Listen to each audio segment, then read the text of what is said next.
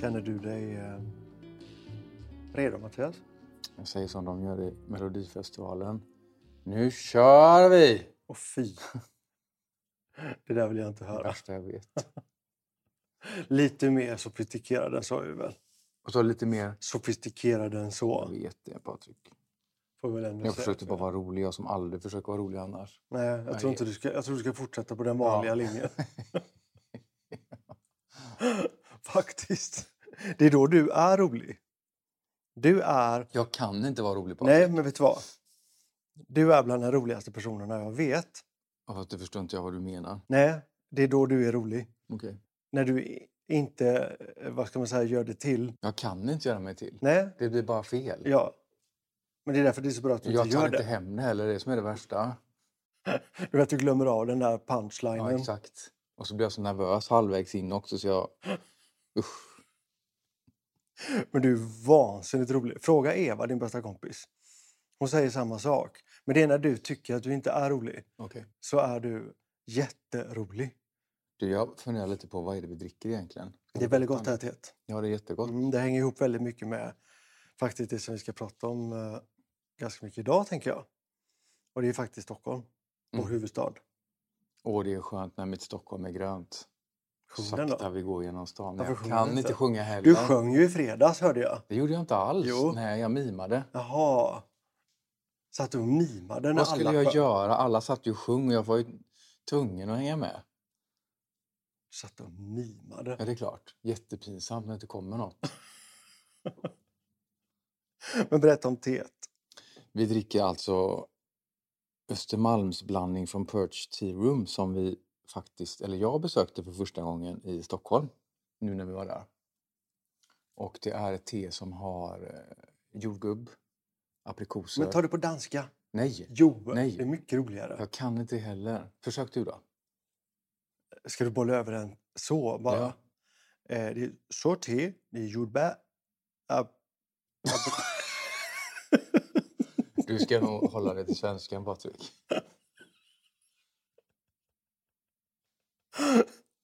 Ja, min danska är inte jättebra. Hindbärsstycker. Hallonstycken, Mm.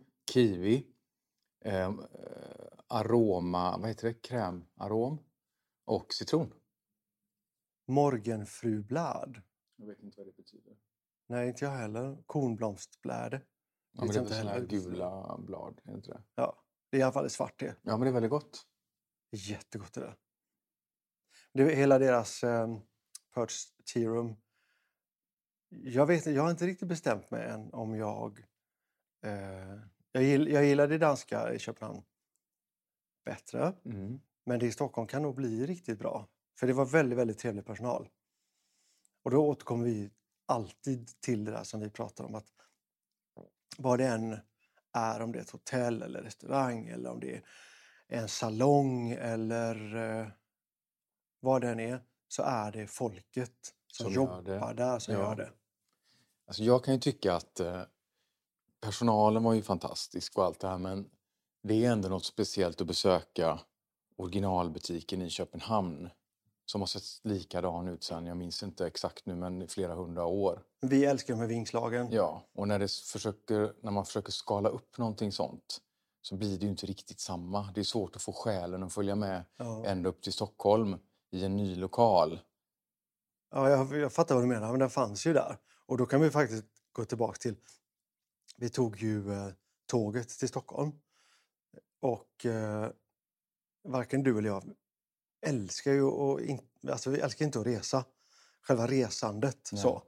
Vi älskar ju egentligen att ta bilen till Stockholm så man har sina grejer i bilen. Sitt te och sina smörgåsar. Ja, men det här färdkosten och så här. Men det är det där med att släppa kontrollen som man måste göra när man reser. Ja, Om man inte tar bilen själv. Exakt. Nu har, vi, nu har vi tagit tåget den sista gången i alla fall. Och eh, tänk om man kunde åka ett sånt där ett gam, att det, det hade gått lika fort men att man hade åkt typ Orientexpressen till Stockholm. I en svit. I en svit. Åh herregud. Då hade du legat på en sammetssoffa tror jag. Och så hade du ätit. Och sippat champagne. Ja, men det där med champagne är inte jag så mycket för. Nej, men det är lite överskattat. Men det är ju själva bilden kan man ju ändå... Ja, beskriva. För det är den man tycker om. älskar den. Att det är så här. Det är väldigt trevligt med det ceremoniella kring att öppna en flaska champagne, hälla upp det i ett glas och skåla ett glas champagne. Mm, absolut. Sen efter det faller det lite kan jag Ja, tycka. ja. Det är, vissa ska bara åt den här alkoholen. Den är yrsla Men, som de pratar om. fy. Varför pratar du som en tant?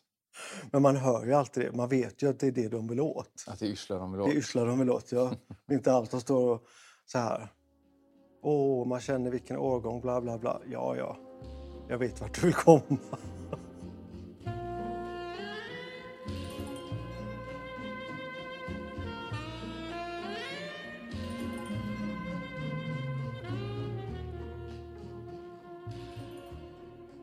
Nej men som sagt, Orientexpressen står väl på våran to-do-list som vi vill bocka av någon gång i framtiden. Mm. Att få uppleva det. Absolut, det måste vi bara göra. Jag vet inte riktigt vilken väg ska man välja bara.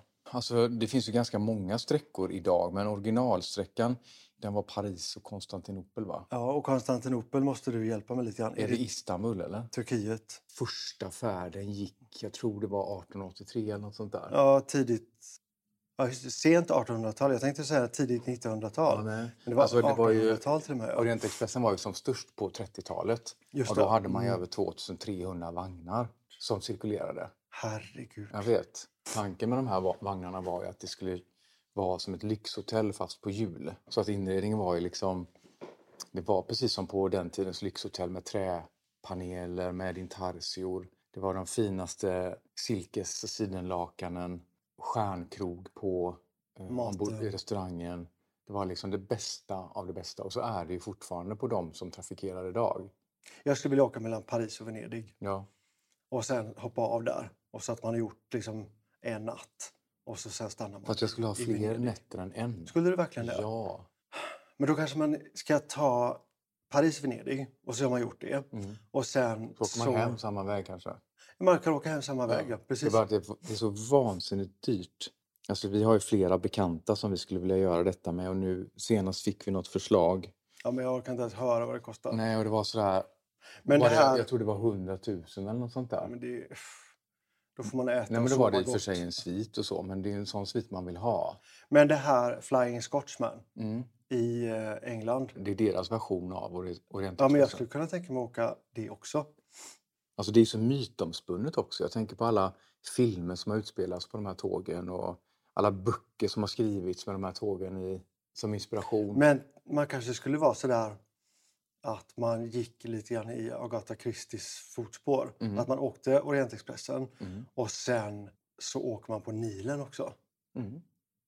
Men alltså det är väl... eh, Smoking är väl obligatoriskt på middagen? Vit jacka, Nej, jag skulle nog köra svart. tror du det? Svart eller mörkrött. Och du ska vara den där lite mystiska. Jag tror det. Så man undrar. Jag ska Här sitta kommer med lite lite så här lång lugg, du vet. Lite diskret något Och så sexy. ja, en jättefin svart läderbok uppslagen sitta och skriva lite. Ja. Och låtsas vara svår. Du skulle vara den som redan har knäppt upp skjortan och sitter och blabbar. Men varför ska jag alltid vara den? Men du är ju den. Som är liksom... Som andra inte riktigt hänger med. Ja. Sen skulle jag nog vilja ha en jättefin silkespyjamas. Vet med här långa byxor, lite vida. Och så en lång pyjamasjacka, du vet, Fint. med slag. Och sen kan jag också tänka mig att du skulle vara den där som inte, inte pratade. Och när du öppnade munnen så sa du något på franska bara så här. Men det är typ Och så, det är redan. Så, trodde, så tror alla att och det är han den där fransmannen. Så jag bara nej, nej, nej, nej, nej. Men så är det ju redan på nästan. Han pratar ju göteborgska. Ah, Det han vill bara bygga en myt. mm. Bygga sitt varumärke. Men tror du vi kommer åka så någon gång? Ja, det måste vi göra. Jag vill väldigt gärna göra det. Mm. Men vi gjorde ju faktiskt... När vi, eh, när vi kom då till Stockholm i fredags så hade jag bokat på en av mina favoritlunchrestauranger också. Och det är också så här att man landar tillbaks i tiden. För då vi, skulle vi käka på Prinsen. Alltså jag älskar det stället. Mm. För det är ju också från ja, men typ 1890. någonting Fast jag har aldrig varit där. Och det är så märkligt. Ja, men det är Jag har varit där så många Men gånger. det var ju så fint. Ja, ja, men det är jättefint. Det var liksom den är- gamla tidens service också med Ja. kypare som gick runt i såna vita jacketter med guldklaffar på axlarna och pratade som de gjorde förr. Goddag, Ja. goddag. Och maten är alltså bara, bara god mat. Mm. Jätte, jättegod mat. Jättebra service. Mm. Och man känner i väggarna att här har författare suttit, här har konstnärer suttit, politiker, skådespelare.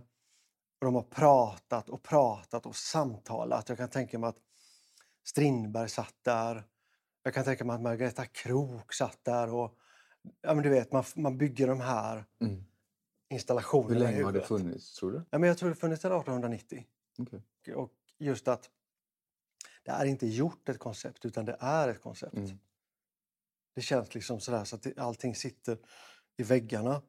Och sen, ja, men just sånt där lite surprise också att man, servitören frågar om vi var bröder och du blir jättesur.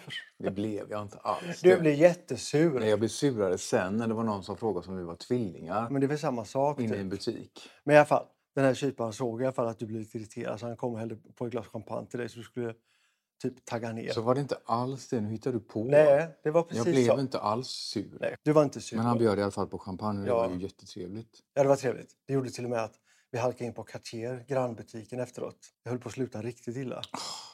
Alltså min plånbok behöver bli större. Vi, vi är ju ganska noga med vad vi handlar.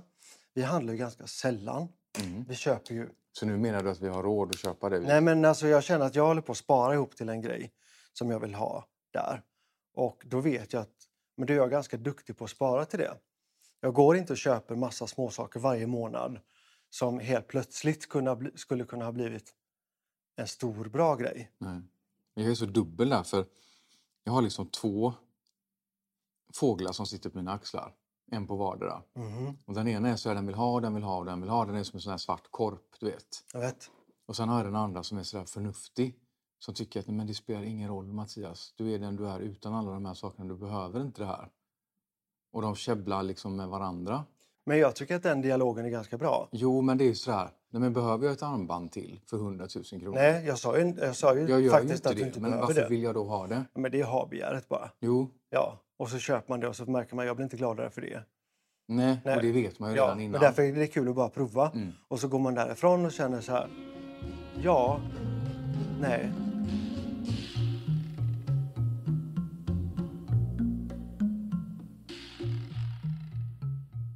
Men vad är det med oss och konsumtion egentligen? Jag vet inte. Varför lever vi i en värld och ett samhälle som bygger på att vi ska hetskonsumera hela tiden? Trots att vi vet baksidan. Men det är för att döva. Vi konsumerar ju till vår egen undergång. Ja. I och med att vi producerar saker själva så är vi väldigt noga med att, menar, hur vi producerar och varför. Och det är klart att vi vill att, att alla ska handla mycket av våra saker. Men alltså en överkonsumtion av saker som bara läggs på hög Ja. hemma. Varje sak man handlar hem ska, den ska ha sin plats. Jag, tror vi måste jag bromsa framförallt på allting. de som producerar saker som bara ska hålla för att användas tre, fyra gånger. Ja. Och det är producerat enbart för att det ska användas och slängas. Jag tycker att det borde lagstadgas att Ja. man inte får göra det. Det finns ju de som konsumerar mer hållbart. Man Ja. sparar, man selekterar, Mm. man bygger sin garderob, man använder grejerna över tid. Man kanske Mm. har det tio år i sin garderob Ja. eller mer. Och sen går det till en second hand-affär eller går det vidare till någon i familjen eller släkten. Det värsta är att igår så kollade jag igenom lite grann på mina sommarskjortor. Så sa jag, men den, men den här gillar jag för den är ganska ny. Mm. Och så såg jag att den var från 2019 när jag kollade den. Jag hade den Alltså jag tänker att det är ganska nytt. Ja, men då känner, håller man på att bli så där Gammal. gammal. Jag tycker det är bra. Ja, Jag gillar det också. Ja, Att jag man tänker, har ja, lite, lite, att varje sak har sin saga. Jo, men jag vet den sista tiden har ju du och jag lite grann gått runt och gnällt om att oh, men vi måste förnya oss, vi måste fylla på våra garderober, slänga saker. Men efter att ha läst de här reportagen nu i eh, Aftonbladet den senaste veckan så känner jag bara så här, nej, jag är jäkligt stolt och jäkligt glad över att vi är som vi är. Att vi köper saker som vi verkligen gillar, vi lägger lite pengar på det Mm. och sen använder vi det tills det går sönder. Ja. Det är inte någon slit och släng konsumtion. Nej, nu kommer jag faktiskt på till och med att du har glömt att hämta dina grejer hos skräddaren. Just det. Ja, för vi lämnar till och med in saker och laga saker. när man köper fina saker som har kostat lite, Ja. då vill man ju laga dem. Och de byxorna tycker jag är så coola. De köpte du ju på Broadway and Sons. Nej. Nähä. Jag köpte dem på marknaden i Narbonne. Köpte du dem där? Ja, det är ett par militärbyxor, ett par franska militärbyxor. Men vad fick jag från att du köpte dem på Broadway? and Sons? De har likadana. likadana. Ja. Så jag kunde likväl ha köpt dem där. Men Ja. det här var på marknaden i Narbonne. Alltså de är från typ 50-talet. Ja. Det är därför de är så vida. Ja, de är så coola. De är. Men tänk att de hängde i garderoben säkert något år innan jag ens använde dem. Och nu har de blivit något av mina favoritbyxor nästan. Just att laga saker. Vi märker ju också hos vår skräddare, han har ju jättemycket att göra. Just för att jag tror folk mer och mer börjar känna och tänka Ja, men det sjuka att man behöver laga saker. det kostar mer att laga grejerna nästan än att köpa dem. Ja, men det är ändå så här, det, det, Men det är ju det värt. ja, det är det värt. Man älskar det. Ja, för det är också så här att vi som hantverkare vet ju också att ja, men då ska ju de då först då analysera och titta hur de ska laga det. Och sen så ska det göras och sen så ska det, ja men du vet, bla bla bla. Alltså tiden, det kostar ju. Ja, Så man kan tycka, men det där kan inte kosta mer än 100 kronor. Ja, men alla måste ju tjäna pengar. är klart. När ska folk börja förstå att det är inte rimligt att en t-shirt kostar 49 kronor? Det går inte. Någon annan får ju betala priset för det. Ja. Och tittar man på bilderna nu från, jag tror det var Ghana, de hade varit och besökt Aftonbladet. Och det ser ut som Armageddon självt. Men det måste bli ett slut. Alltså det är så hemskt så att Mm. man får hjärtklappning och tårarna trillar nästan. Men det är väl också en sån sak som gör att vi här kan må... Ja, det gör ju att vi mår dåligt när vi ser sånt. Men Vi mår fruktansvärt. Och så ska man då eh, försöka förhålla sig till det här på något sätt, men man blir så maktlös. Det jag läste var att det finns tre stora företag som köper upp de kläderna som de stora kedjorna då har kallat för sin återvändnings, återanvändningspolicy. Mm, mm, Eller återvinning säger man va? mm. Men sen har man ingen kontroll på vart de företagen i sin tur säljer kläderna. Nej. Och hur mycket går till det här stället i Ghana i Afrika. Man köper sig fri. Precis. Och eh, det sista ledet i detta då är att det släpps på soptippar. Men i och med att mycket av kläderna består av polyester så bildas det gaser under som inte kommer upp. Och till slut så exploderade de här soptipparna vilket ledde till att det blev någon form av anarki till slut. Så att man började kasta de här kläderna precis överallt. Inne i städerna, in, i diken, eh, längs med stränderna. Så att till slut så ser det bara ut som ett enda stort rövhål alltihopa. Och det är vår skit som vi Och det är skickar vår ner. skit. Ja. Och människor går och vadar, vadar i eh, kläder som egentligen då ska återvinnas. Mm. Det är verkligen skärpning. Och det var till och med, gick till och med så långt så att man kan inte ens köra med traktorer på de här tipparna eller vad man ska kalla det för att kläderna trasslar in sig i hjulen. På tal om kläder då. Med lite mer slow fashion. Mm. Vi gick ju faktiskt förbi eh, och tittade in på Dagmars Nya butik. nya butik. Åh, så fin. Ja, den var jättefin. Det är precis en sån butik som jag drömmer om att vi ska ha en gång i tiden. Jag tycker vi ska ha det ganska snart. Där man kan visa sitt universum Mm. och visa hela sitt varumärke. Så som man vill att kunden ska uppfatta det. Ja. För det är ju faktiskt så, jag läste det när vi stod eh, och bläddrade lite i magasin. Vi älskar ju det här ja, gamla traditionella magasinet och bläddra lite grann så här. Mm. Och då läste jag om just det här att ett varumärke, du är ju inte något annat än det som folk pratar om när du inte är i rummet. Nej, precis. Och det, det är ju precis så som man vill, att då vill man kunna visa upp sitt universum, visa upp sitt varumärke så att folk får den här härliga känslan och att man planterar alltså, den och sprider det budskapet. Mm. Och också budskapet om, om vår kultur överhuvudtaget. Mm. Att sänka pulsen, val, ha ett lite långsammare liv, tänka igenom allting, alla, alla saker du gör. Att vi lever, vi inte bara överlever. Mm. Och eh, som även det här som Johanna Hector sa då, att hon är ju inte så rädd för att dö, hon är mer rädd för att inte leva. Mm. Hur ska vi kunna visa det med skönhetsprodukter? Jo, vi tror att vi kan det. Mm. Att man visar hur man då får en, eh, en livsstil som är, är lite lugnare och lite mer slow och lite vackrare. Hur tänker du att vår butik ska se ut, Patrik? Jag tänker att eh, den ska gå i eh, precis i den andan som Lukas Morton har ritat för oss. Att det är material som är eh, i trä, sten och i återvunnen glasfiber. Mm. Så att man får den här härliga känslan på väggarna som är lite, och de är lite lätt belysta så det ser ut som allting nästan glöder lite. Väggarna är alltså i glasfiber som är återvunnen. Det måste man ju förklara. Ja, du får berätta mer så man förstår. Men det är som, det är som glasfiberpaneler och de har eh, en LED-belysning bakom sig fast på väldigt, väldigt låg, vad kallar man det? Ja, det är nästan så att man inte förstår att det är belyst utan de bara nästan skimrar lite grann. Och den här återvunna glasfibern blir nästan som insidan på ett ostronskal. Så blir den väldigt vacker, lite yta med lyster nästan skulle man kunna säga. Va? Mm.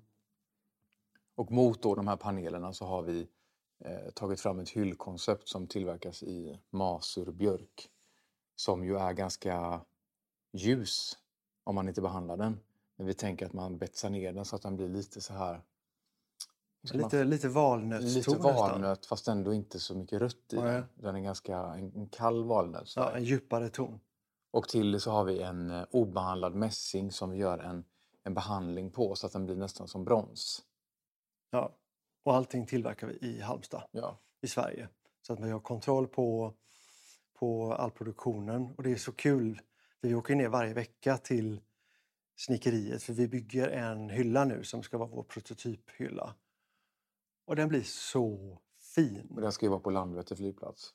Ja, Vi tänker väl att det ska vara ett koncept med svenska rötter fast med en, en touch av internationell elegans.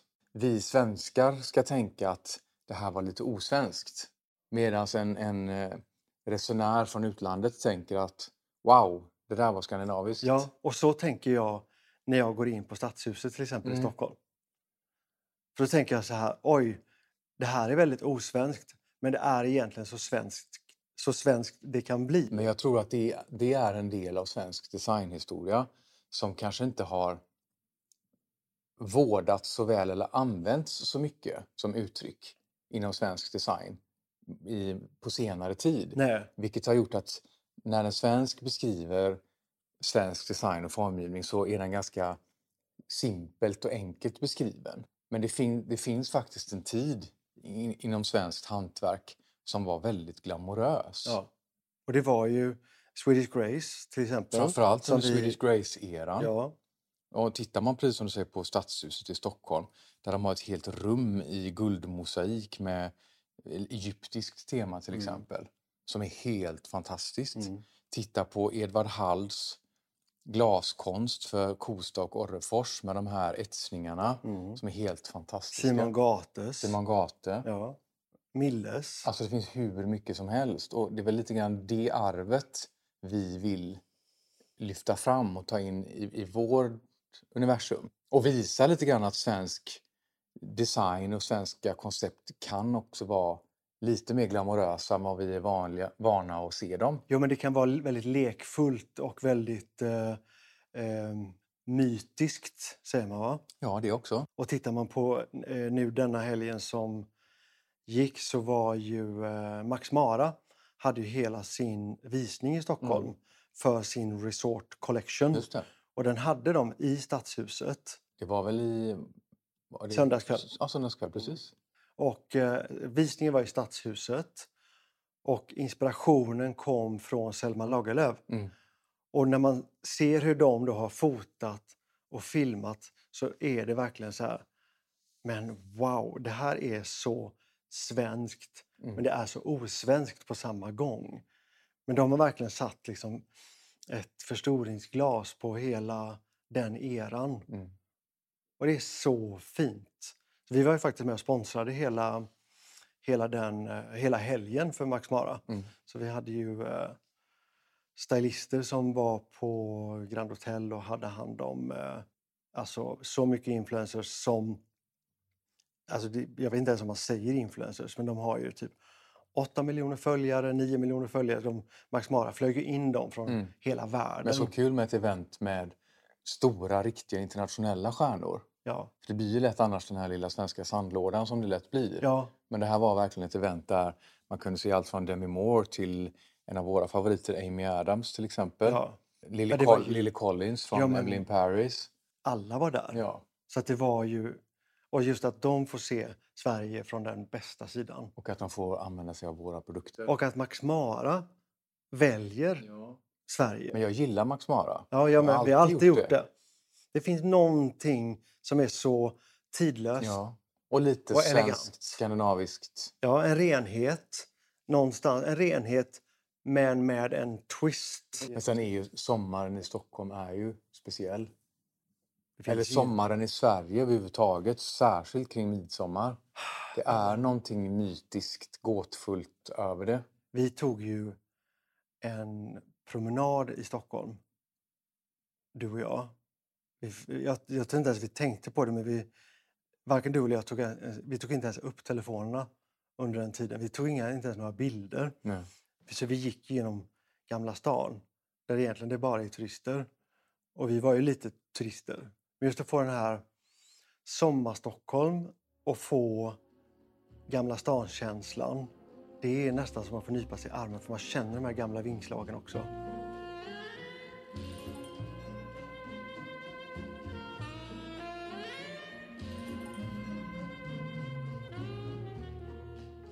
Vi måste ju berätta varför vi var i Stockholm. Och det var ju som så att på fredagskvällen så hade en av våra absolut bästa kompisar från förr får man väl nästan säga, han flyttade till Stockholm för många år sedan. Andreas Gran och hans eh, pojkvän eh, Viktor Frisk. De skulle då ha en sån här influencermiddag hemma, Dinner in the Tower, för eh, ett samarbete med Frexinet, heter det va? Mm. Och eh, vi visste ingenting annat än att det skulle vara hemma hos dem.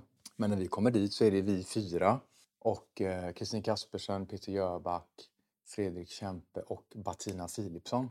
Så det var ju en väldigt brokig skara får man väl säga. Fast ändå inte. Nej, den, den var ju inte det sen insåg vi, det var det som var så kul. För alla skrek när vi såg varandra, men vad är ni här? Ja. Vad kul! Men det som jag tyckte var så roligt och som jag förstod att jag träffade ju, vi träffade Kristin dagen därpå sen var att det var så otippat hur, hur det här blev. För oftast under sådana här tillställningar så kan ju, särskilt upplever jag, artister kan knyta sig lite och man vill inte gärna framhäva sig själv eller lyssna på sin egen musik. Men här satt vi och hade karaoke och lyssnade igenom alla Peters låtar, alla Fredrik Kempes låtar. Vi sjöng tillsammans, vi fick historierna bakom låtarna. Hur kom Guldet till sand till? Hur blev Du måste finnas till? Fredrik Kempe som har skrivit extremt många Melodifestivalen-låtar bland annat och nu håller på med musikalen Änglagård och har skrivit Så som himlen-musikalen. Ja, det var verkligen så roligt. Ja, och när det det, började med att, att alla sitter och sjunger och skriker och står och dansar runt den här köksön. Det var verkligen så här för mig, nypa sig i armen, ögon. Ja, men det började ju med att eh, vi fick höra Viktors nya låt som han gör med Samir och Viktor. som Fredrik Kempe har Som skrivit. Fredrik Kempe har skrivit och den släpps ju den 16. Och eh, då drog vi liksom på volymen. Och eh, Viktor sa, men vad gillar ni epadunk? Och jag var verkligen så här, vad är epadunk? Och vi gapskrattade. Det var en väldigt, väldigt, det är en väldigt härlig låt. Alltså det blir ju allsång, fulsång, allsång och allt det där på samma gång. Och då, då blev det sen bara att, men då körde Peter sin låt och sen började Fredrik berätta och sen så berättade Kristin och, och så blev det så här som att helt plötsligt så bara tiden försvann. Någonting som ändå var väldigt gemensamt för alla oss under hela den här middagen. För samtalen gick ju tvärs, inte så att man satt och småsmusslade bara med sin, den man satt närmst, utan det var högt över hela bordet, fram och tillbaka hela tiden. Just att vi lever idag. Mm. Vi måste leva idag för vi har ingen aning om hur morgondagen ser ut. Det var i alla fall en fantastisk kväll men det blev ju så sent och det blev så mycket mer alkohol än vad vi hade tänkt oss kanske. Vi var väl hemma halv fyra på morgonen och sånt där. Det ljusnade i alla fall när vi var på väg hem. Ja, Och det såg vi också så här, att komma, att, alltså komma in i centrum i Stockholm och det är varmt och klockan är halv fyra, fyra på morgonen och det börjar ljusna. Det är också något speciellt. ska inte du börja sjunga på den här Sommarnatt nu också då? Nej, verkligen Jo. inte. Nej. Jag tänkte faktiskt på den som du pratsjöng förut. Sakta vi går genom stan. Ja. ja. Monica Zetterlund. Ja, Så bitterljuvt. ja, för det var ju också mitt i natten det började ljusna Ja. och vandra hemåt sådär. Men i alla fall, då bodde vi på Nobis hotell så det var ju bara hopp i säng och sen eh, försöka sova så länge det bara gick utan att missa frukosten såklart, som ju var helt fantastisk måste jag säga. Jag kan ju nästan bli sån att jag bokar hotell utifrån hur bra frukosten är. Mm. För det är så vansinnigt viktigt, särskilt när man bor borta för då kan man ju verkligen unna sig den här. Ja, och när vi in- inte jobbar utan vi har tid Ja. att äta frukost. Och sen skulle vi vidare på eh, Charlotte Perrellis äldsta son tog ju studenten, Angelo. Mm. Skulle vi vidare på studentfest. Och det blev ju också helt magiskt. Alltså det var Alltså så solen stod ju högt upp på klarblå himmel och det var väl närmare nästan 30 grader varmt. Mm. Och de bor ju så magiskt fantastiskt och med den här stora poolen som är liksom som centrum i trädgården. Man har arrangerat en, en härlig uterestaurang Ja, nästan. men det var helt fantastisk mat också. ja, Det är så underbart när man går på såna grejer och maten är bra. men det som jag tycker var pricken över it på hela den tillställningen det är ju lite grann det här som är Charlottes signum och även Anders faktiskt. Det är att det är så mycket känslor. Mm. Det är så mycket gråt och skratt och nära till allt hela tiden. Och inte det här att det ska stävjas och hålla en, en yta utan det är, det är öppna spjäll. Men det är för att man Det hyllar öppen- känslor. Ja, men känslor är viktiga öppna fönster till Ja. hjärtat. och de tillåts ta plats. Det måste få ta plats. Och då träffar vi också på, det är så, när man går på sådana här tillställningar så träffar man ju faktiskt fo- folk som vi inte... Alltså man pratar alltid om att vi ska hinna träffas och umgås men det blir ju aldrig av. Nej, för det blir på såna här tillfällen man Ja, träffas. ja.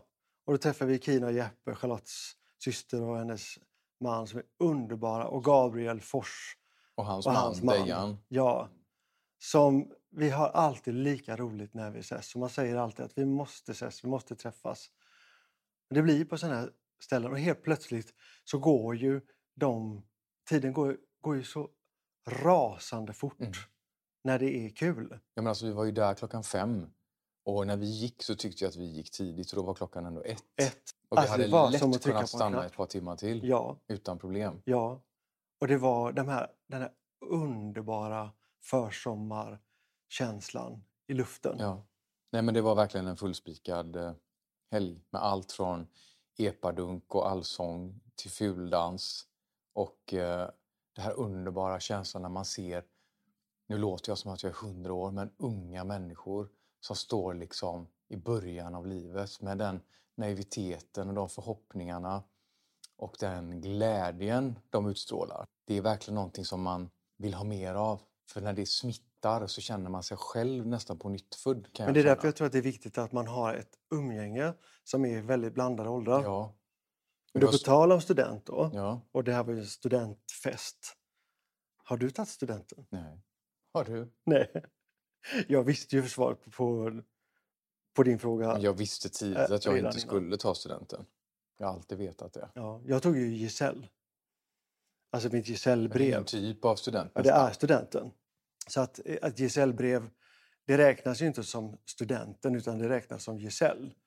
Och där hade jag ju i stort sett högsta betyg. Jag var så arg så jag kokar fortfarande. För att... För att jag fick alla, eh, eh, alla högsta betyg man kunde få. Såklart. Och på en så fick jag en eh, anmärkning för att jag hade färgat en gråhårsfärgning. Alltså då ska man färga ett grått hår, ska man färga det så att det täcks och blir jämnt. Mm. Och där hade jag sparat toppen lite grann så att den var lite, lite, lite ljusare för att det skulle se mycket naturligare ut. Ja, precis. Och då stod domarna och tittade så sa de så här. Det är en liten nyansskillnad i botten mot toppen. Och då började jag förklara och då sa de så här. Det är en liten nyansskillnad i botten mot, topp, mot toppen. Mm. Och då kände jag ju så här. Vad jag än säger nu så, så är det fel. Ja. Jag var så arg. Men skitsamma, jag fick i alla fall medalj och allt upp det här, för det, det får man när man får så höga betyg. okej. Men då har jag i alla fall gesäll. Och jag har inte ens det. Skulle du kunna ta nu? Jag skulle aldrig klara av. Varför då? Nej men herregud, det är ju jättesvårt Patrik. Jag vet att det är svårt. Ja, men jag har alltid varit en sån som vill ha genvägar till Tredje, allting. tredje dörren. Tredje dörren, Ja, ja. det ska, man, ska det ta tre år så ska du göra det på tre Ja, månader. men jag behöver inte liksom kunna klippa en herrnacke helt perfekt för att kunna göra det jobbet som jag, jag gör. vet det. Du gör det bättre än de andra Ja, men det ändå. brukar oftast vara så. Det hänger ihop det där. Ja. Men tänker inte du ofta på det här med inlärningsförmåga och utlärningsförmåga? Jo, det är ju någonting som skolväsendet borde plugga på om lite mer kanske. Exakt. För jag kan ju lära mig allting jättefort om jag får det serverat på rätt sätt. Jag tror ju inte på inlärningssvårigheter Nej, utan snarare på utlärningssvårigheter. jag håller med dig helt och hållet. Och vi har ju faktiskt eh, folk i, i vår släkt som har haft det jättetufft i skolan Ja. men som kan... Alltså de löser ett dataspel. Nu pratar jag konstigt här för att jag kan ingenting om dataspel. Men Nej. som ett exempel. På fem minuter. Ja, Alla nivåer. ja. Och för det krävs ju ändå en viss intelligens. Mm. Att veta det gör ju också att man förstår att den personen skulle kunna allt det där andra också. ja. Som den kanske inte klarar av i en normal skolmiljö. Ja, men jag har ju själv haft elever. Så var det vissa som man kände att men den här personen är väldigt smart, eh, clever, Mm. men de, de, kunde inte, de kunde inte lära sig på det sättet som vissa andra kunde lära sig, utan då fick man lära dem på ett annat sätt. Mm. Så att alla tror jag har någon, vad ska man säga, perfekt läge där man öppnar liksom hjärnan och släpper in kunskap. Ja. Men de nivåerna kan vara lite olika på olika sätt. Men som en, en kreativ person, som både du och jag är, vi, det- då är man mycket mer praktisk. Mm. Att man, jag kan stå och titta på någon och så har jag lärt mig det på så här. Men ska jag läsa mig till det så... Men det funkar inte alls på samma sätt. Nej. Du är ju däremot du är väldigt duktig på att läsa instruktionsböcker till exempel. Men jag, det är det första jag slänger. Och det är det värsta jag vet, folk som inte läser instruktionerna. Det Jag vill prova mig för att det ska fram. bli problem Ja, men längre därför är det så fram. bra när du och jag hjälps åt. Jo, men ibland kan man inte backa heller. Nej, jag det vet det. Ja. Och det är så viktigt att man liksom läser instruktions... ja, det är så bra att jag har dig som läser instruktionerna först. Ja, och du, och du gillar ju att jag är lite snabb sådär. Jo, men jag gillar egentligen inte att läsa instruktionerna för jag vill också hitta genvägarna. ja, Men i vissa fall så inser jag ändå fördelarna med att göra det. Att göra sin läxa. ja, Nej, men jag visste att jag inte skulle ta studenten ganska tidigt faktiskt. Jag har ju inte ens gått ut nian egentligen. nej. Om man ska vara Men det har gått ganska bra för dig Det ändå. har gått ganska bra ändå. Och även för mig. Jag tycker det är viktigt att belysa det att det finns många olika vägar att nå i mål. Det Ja. finns inte bara en. Nej. Och ibland känns det som att vi lever i ett samhälle där saker och ting ska vara på ett specifikt sätt Mm. för att man ska nå framgång. Och Ja. det behöver inte vara så. Nej. Och att vi ska vara stöpta i samma form allihop.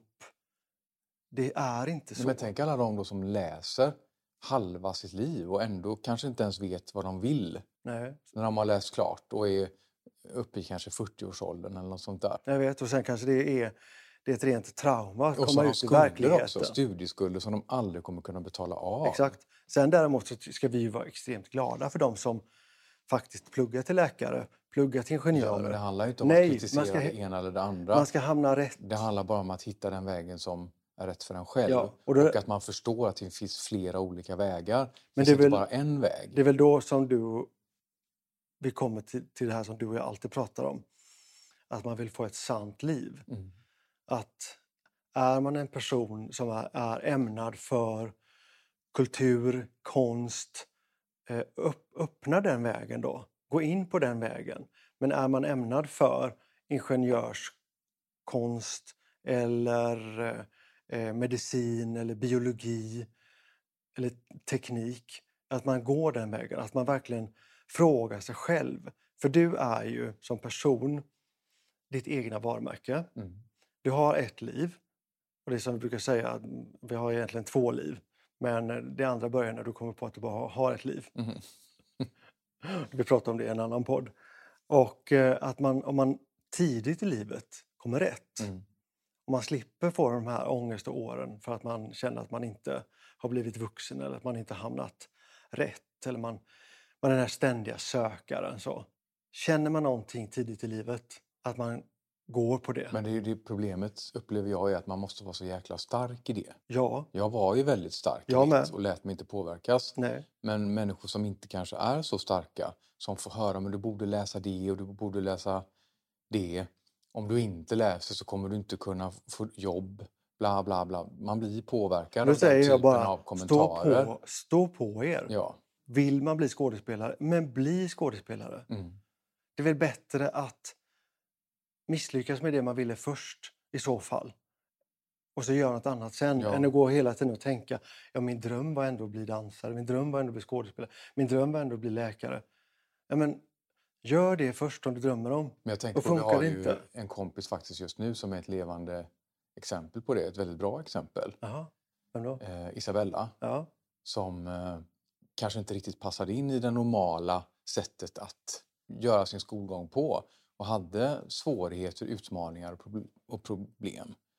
Och jag minns att du och jag sa väldigt, väldigt tidigt till hennes föräldrar när vi pratade om detta att ni behöver inte oroa er för henne.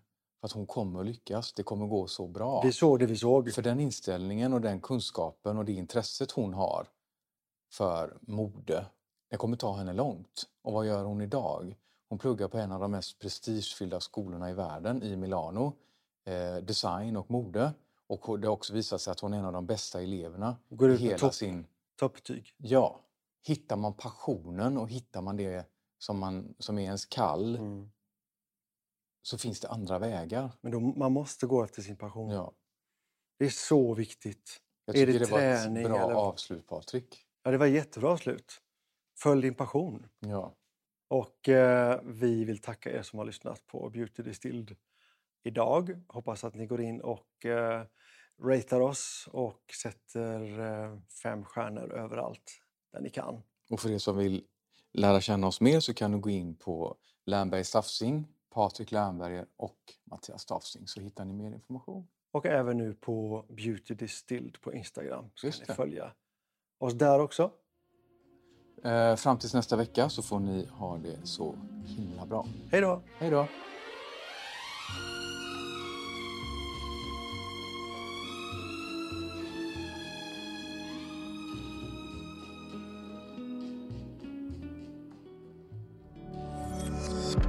Thank you for listening to this Polpo original. You've been amazing.